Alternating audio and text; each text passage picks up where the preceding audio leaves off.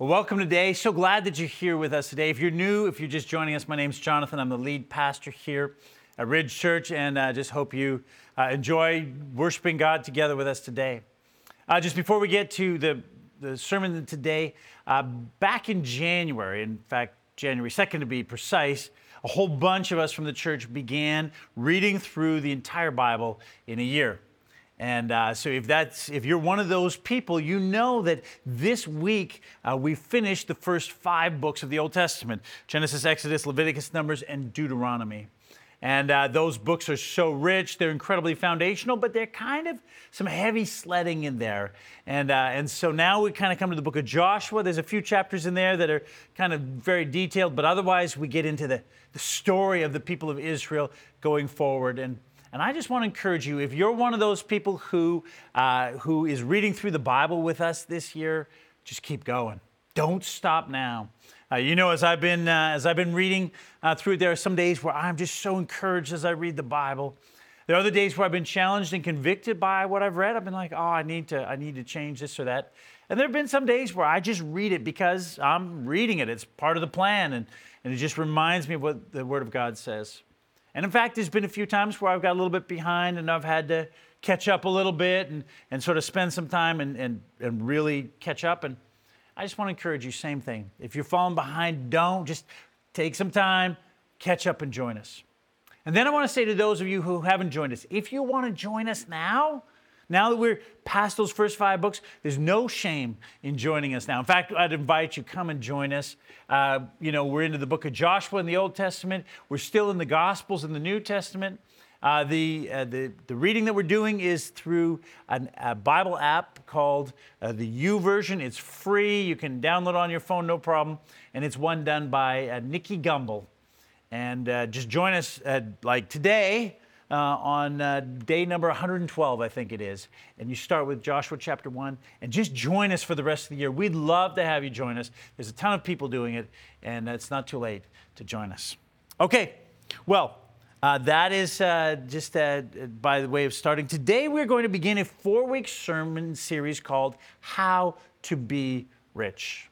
Now, here, Ridge, typically when we preach through the Bible, we preach expositionally which means that we take a, a section of the scripture, like for instance, like we did this fall, the first 15 chapters of Exodus, or like we just finished doing now, the, the last three chapters of Mark, and we go through it verse by verse, chapter by chapter. We just look at what it says, what it teaches us about who God is, and what that means for us in our lives.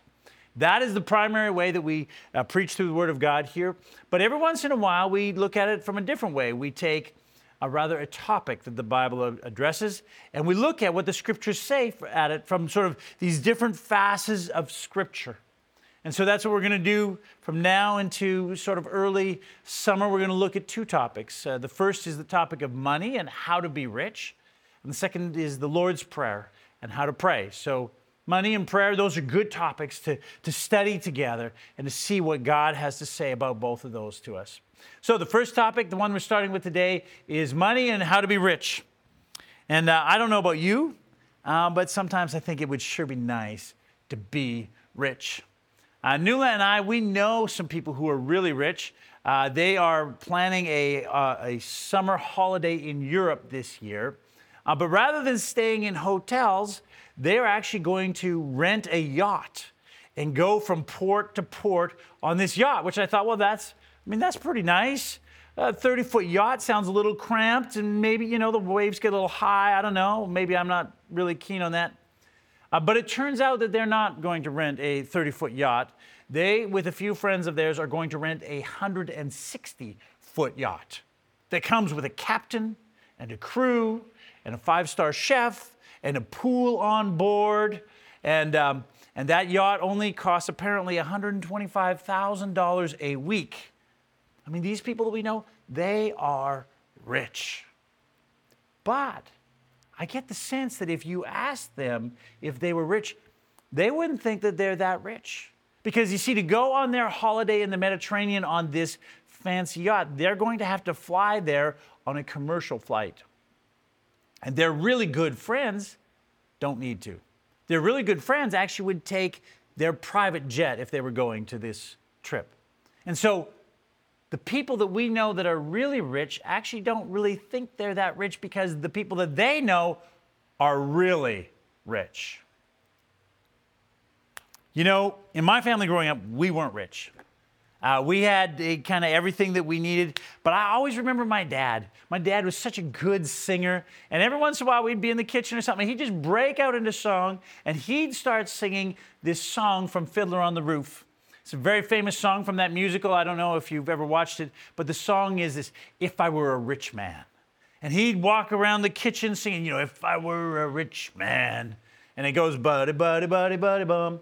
All day long I'd buddy, buddy, bum.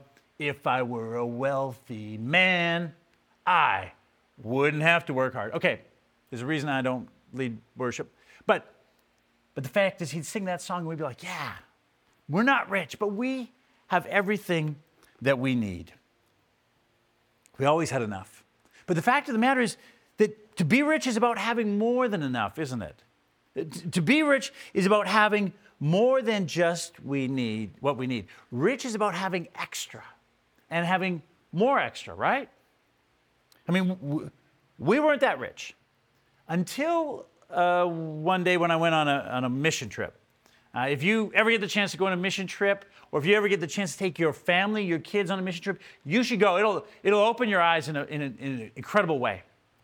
Uh, the mission trip that I went on was to the Ukraine in the late 1990s. Uh, I was in my later 20s, and we went to the city of Lviv. You hear about it in the news regularly these days. Lviv is on the west side of Ukraine, so it's uh, been less attacked during the war, although sometimes missiles have been hitting that part of the city. When we were there, this is such a beautiful city. And uh, we went there with a mission organization called Heart, uh, which has served uh, the churches in Ukraine for, for decades now. It's the same organization that our church uh, raised all kinds of funds for to give uh, towards the refugee uh, needs of the people in Ukraine. And so I went there. And I remember the whole group of us in our 20s, we arrived there on the first day and we met the guy who was going to be our translator. He was Ukrainian and knew English. And, and when he walked in, he was our age, he walked in wearing like really nice dress pants and a very nice shirt, buttoned down, collared, like pristine, really nice belt, dress shoes. And I was like, wow, that guy's doing all right. He looks sharp. It was great. He served with us all day and, and then he went home. The next day he showed up wearing the same outfit. Thought that was kind of odd, but whatever. And, but then the next day he came wearing the same outfit again. And the day after, and the day after, and the day after. And, and what became apparent to us is that he had one set of really nice clothes. And he would wear it all day, 12, 14 hours a day with us. Then he would go home and hand wash it in the sink and, and hang it to dry all night. And then he would get up early the next morning and he would press it so it would look perfect and brand new. And then he would wear the exact same outfit again that day. And it was then that I began to dawn on me just how rich I really was. I mean, I, I think that I had uh, more clothes in that little suitcase that I had packed to go to the Ukraine than he had in his entire closet. In fact, when I got home, I, I looked at my closet. I realized that I could probably wear a different set of clothes every day for an entire month without having to do any, any laundry. And I don't know, maybe I should try that one day. But, but, but, but the fact of the matter is that even now, I'm reminded of that when sometimes we go through the closet and say, you know, this, this shirt is old, this shirt didn't really get worn, these pants. I mean, we fill up this huge garbage bag with these good quality clothes and take them to, take them to the thrift store because I want to make room for new clothes. And, and the, the fact of the matter is, that's how rich we are. And this is the problem when it comes to talking about being rich. R- rich is always the other guy. Rich is always the other family, the, the, the guys down the street. And, and rich isn't really about having enough, it's about having extra. It's about having as much extra as the guy that has extra next to us has, right? I mean, rich is always about having more than we currently have, which means that you can be rich and not even know it. You can be rich and not feel like you're rich. You can be rich and not even act like you're rich. And, and that's the problem. And that's what we want to talk about for the next couple of weeks. You know, in our society, the message that we get over and over and over again is like, this is how to become rich. This is how to get rich. Is seminars and classes and books and, and advertisements. And, and we just hear this message over and over. This is how to get rich. The, the problem is that we are rich. It's just that no one's actually told us that we're rich. And, and the challenge that we have in our culture is not how to become rich, but rather how to be good at being rich. But in order to learn how to be good at being rich, we first have to come to the understanding that, in fact, we are actually rich. In, uh, in 1866, there was this famous doctor. His name was Sir William Gull. Uh, he was a famous doctor because he actually treated his patients in a radically different way than all the other doctors did. You have to remember in the 1800s, going to a doctor was kind of a dangerous thing. Uh, they didn't know a lot about medicine, they were kind of figuring it out, and you would often become their experiment. So, I mean, when you went to the doctor back then, there's no MRI, no CAT scan, they couldn't even do blood work on you. So they're mostly guessing. And, and they did things like bloodletting. I mean, if you were not feeling well, they'd put a leech on you and it would suck the blood out of you. Or, or they would give you opium injections or electric shocks. That sounds fun. Uh, or turpentine enemas. I mean, none of it sounds that great. But Dr. Gull was different. He, he believed that the best way to treat a patient was to listen carefully to them to go slow on the treatment and spend a fair bit of time just watching and understanding what was going on in that person's body. And, and so he's famous for a number of things, but one of his most famous patients uh, was referred to in the, in the medical journals simply as Miss A.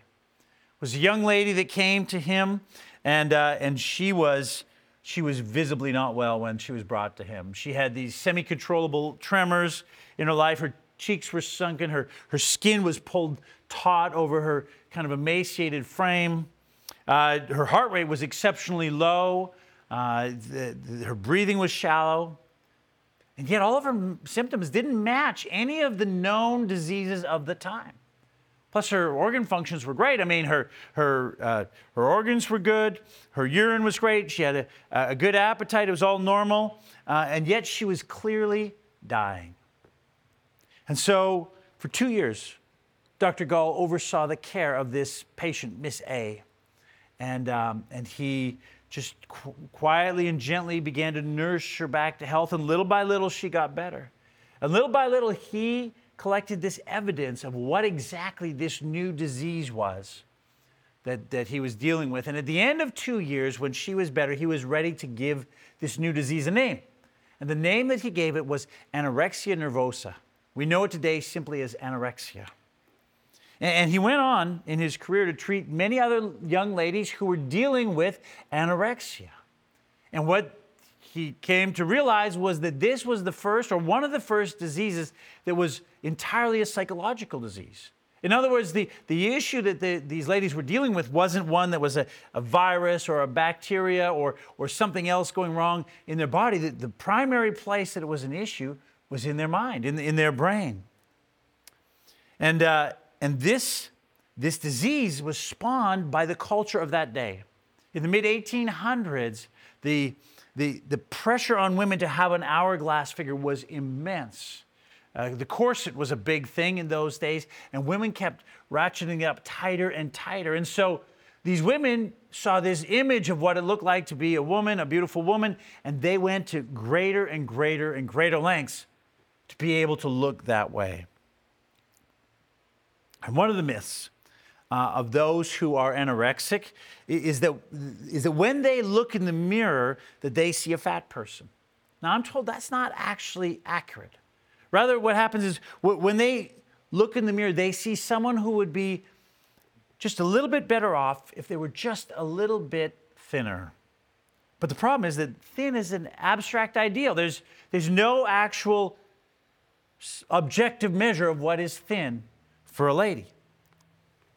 And so, unfortunately, th- this issue is not gone away. I mean, there are this day in North America still somewhere around 8 million cases of anorexia, which is really interesting because we live in one of the richest countries in the world with more abundant food than ever in all of history. And yet, And yet, because of the, the values that our culture keep holding up and saying this is what it should be like, there are people who are voluntarily kind of starving themselves to death in order to, to meet that kind of a cultural value.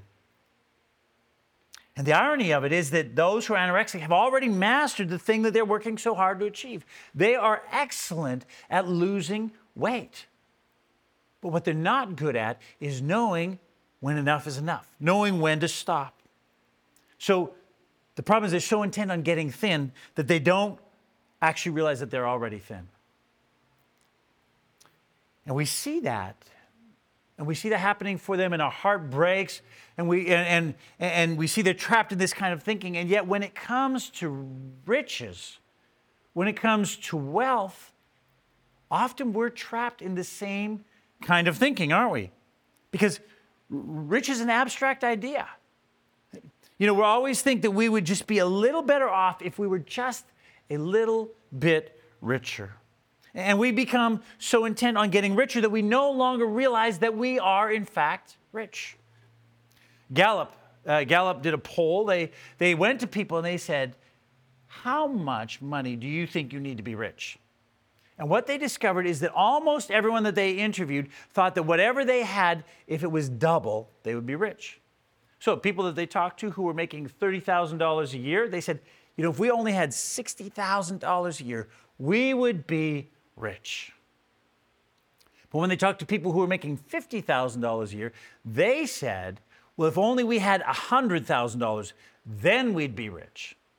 In fact, uh, I read uh, there's this magazine called uh, Money Magazine who polled the people in their, who, their readers, said, How much money do you think you need to be rich? And the answer that came back was $5 million, which means that by Gallup poll research, that that the majority of people who responded to that, uh, to that uh, questionnaire, their, their, their assets, their value is probably about 2.5 million. You see, the problem with rich is that it's a moving target. It, it always changes. And the, and the biggest challenge facing rich people is that they've lost their ability to recognize that they are rich. And that's the case for us. We are rich. You know, just the other day, uh, CBC uh, uh, on their, uh, their app had this headline Canadians too anxious about the future to enjoy the vibrant present, says, an econom- says the economists. And they quoted this 82 year old uh, economic historian. He, uh, you'll see in a minute, he's quite the character. But he studied the history of economies over, over years, over decades. And, um, and so they, this is what the article says. He says, We're the richest anybody's been in the history of the universe, said Professor Emeritus John Cohen, with the hyperbole permitted to an 82 year old economic historian who says he's seen it all. That doesn't mean we necessarily stay that way, but right now, yeah, it's the best of times. And the article goes on to quote not only this guy, but Nobel Prize winning economists who say the same thing that we right now are in the best of times in this country, in Canada, the lowest unemployment in, in Canadian history right now. And the economy is growing at a very healthy, very good pace. And the research and the, and the, the uh, innovation that is going on in these times is really impressive. And I mean, the whole article went on to say that we are living in the best of times when it comes to the economy. In one of the richest nations in the world, which of course is not the case for almost, well, not almost, but for much of the rest of the world. I mean, take, take for example, again, how we live. You know, we earn enough money in five days of working that we can afford to live for seven days. We have all the food and uh, housing and uh, clothing and shelter, health care that's, that's necessary to live for seven days. And we just take that for granted. Like, of course. But in fact, that's a fairly unique thing in this part of history, given all of history, and it's definitely a unique thing to this part of the world. And what's more, I mean, there are some households where there are families of three, four, five, or more that only one person actually goes out and works. But the amount of money that that person makes in five days is enough not to support not just them, but their entire family for seven days for all of those things. And again, we said, well, that's, that's cool. But the fact of the matter is, around the world, that is considered incredible. Uh, most people can't imagine that. It also means that if we're working for most of us about a five hour or five day week, that we have about 50 hours of leisure time. Again, a luxury that most people in the world and most throughout history never knew. See, we have a fair bit of wealth. And you might say, well, okay, granted, we have that, but but but that just convinces me that I'm not poor, not, not that I'm necessarily rich. But again, my guess is that, that, that you're a lot richer than you think. Uh, it just doesn't feel like it. So, so again, let's say that I offered you a wage of $41,000. Uh, $41,000 in BC is considered sort of a, a, an entry level salary into a job. It's kind of roughly where most jobs kind of begin if you're getting a salary. Now, if I if you're making $41,000, for some people you'd be like, "Oh, that's a good raise for me." For others of you it'd be like, "Ooh, that's like that would definitely be a decrease. But if you're making $41,000, then you're making more than 96% of the people in this world. In other words, as one author put it, you're in the 4% club. Of the 9 billion people or more who live on this planet, you are in the top 4% richest people in the entire world. Which means that you're incredibly rich. And it means that the problems that you and I have are what we jokingly refer to as first world problems, right? I mean, the phone on my battery keeps dying. The, the, the, internet at our place is so slow. I mean, those are first world problems. If you have problems deciding, you know, where you're going to go on holidays, or if Amazon doesn't have your size, I mean, those are first world problems. In fact, this summer, this summer when there is a watering ban on again, and, and, and your grass, certainly my grass, is going to turn yellow again you have to remember that in most places of the world, every day, most people, or at least primarily women, with big jugs on their head, go and collect water from a great distance away to bring back just so they have water to cook and to wash in. You know, the idea that, you know, in this part of the world we just spray water all over our ground, I mean, they can hardly conceive of that kind of opportunity that we have. I mean, we are so very, very rich. Now, I point this out not to make you feel guilty. In fact, I hope you're not feeling guilty because that's, that's not the goal here. Uh, guilt uh, rarely does anything positive in people's lives. This is it's not about guilt. Rather, this is about gratitude. This is about opening your eyes to see just how, how much goodness God has poured into our lives. In fact, uh, in Matthew chapter 6, now, Jesus is teaching. Uh, he is uh, gathered, this huge group of people is gathered. He's on the side of this hill, uh, and, um, and the, his teaching is all about how to live life well, how, to, how to flourish. And he's, he's talking to all these people, so it's come to be known as the Sermon on the Mount. And he's just talking about like real life stuff. He's talking about how to find happiness and, and divorce and, and, uh, and revenge and, and, and, and giving to those who are in need. He talks about prayer and about worrying and about judging others. I mean, just the stuff that is part of people's everyday life. And in the middle of it, he gets talking about money. And, and here's what Jesus says is Matthew chapter 6, beginning in verse 19, Jesus says this.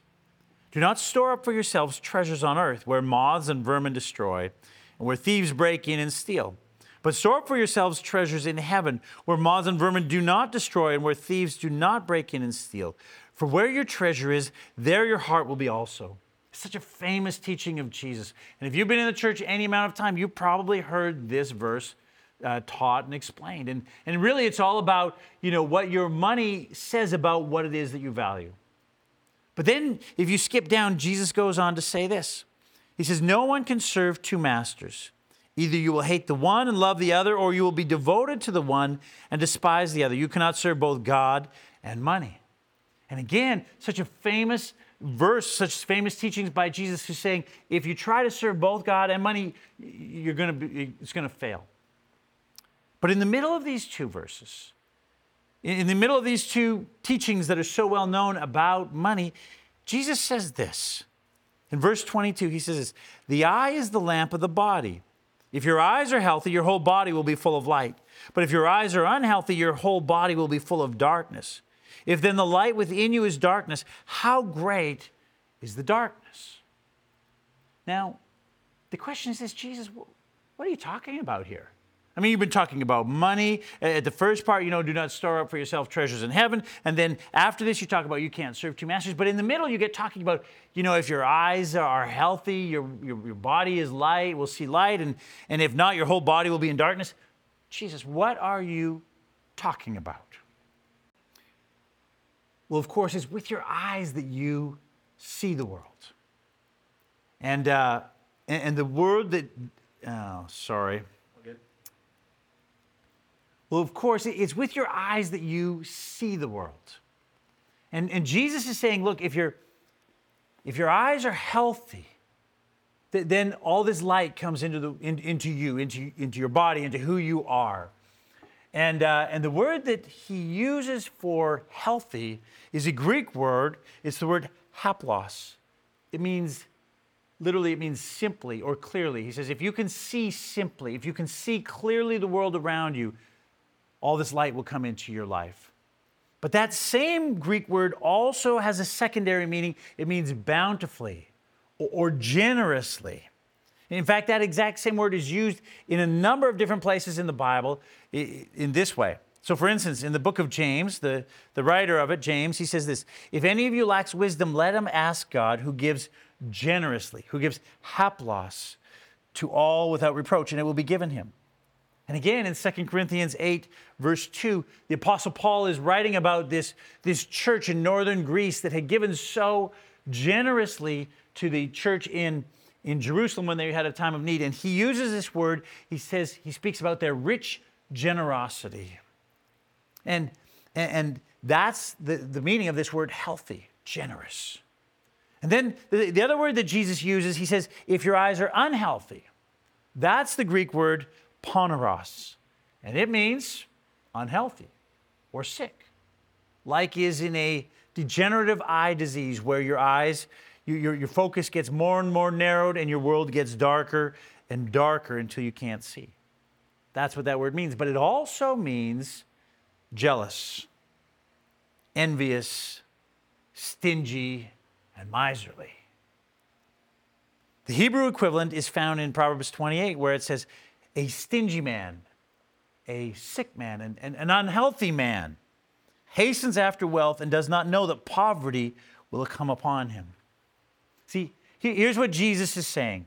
If you can see the world around you simply, clearly, if you can see the world around you with generous eyes, if you can see how generous God has been to you, and you have to understand here that he's talking about money.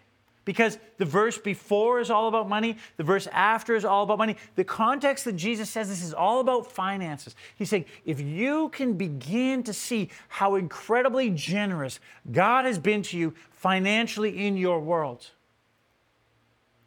then there's this light that will come into your life. There will be this, this, this, this beauty in your world because you see what it is that God has done. But if you can't. If all that you can see is how much more everyone else has than you. If all that you can focus on is getting just a little bit more, a little bit richer. If the primary focus in your world is like, I just have to get a little bit more money, and you can't see how incredibly generous God has been to you, then Jesus says it's like having a, a degenerative eye disease your focus gets more and more narrowed. And your world gets darker and darker until even though you have all of this wealth and all of this resource and you're richer than 96% of the world around you, your world becomes incredibly dark. And Jesus says, How sad is that? How dark is that kind of darkness?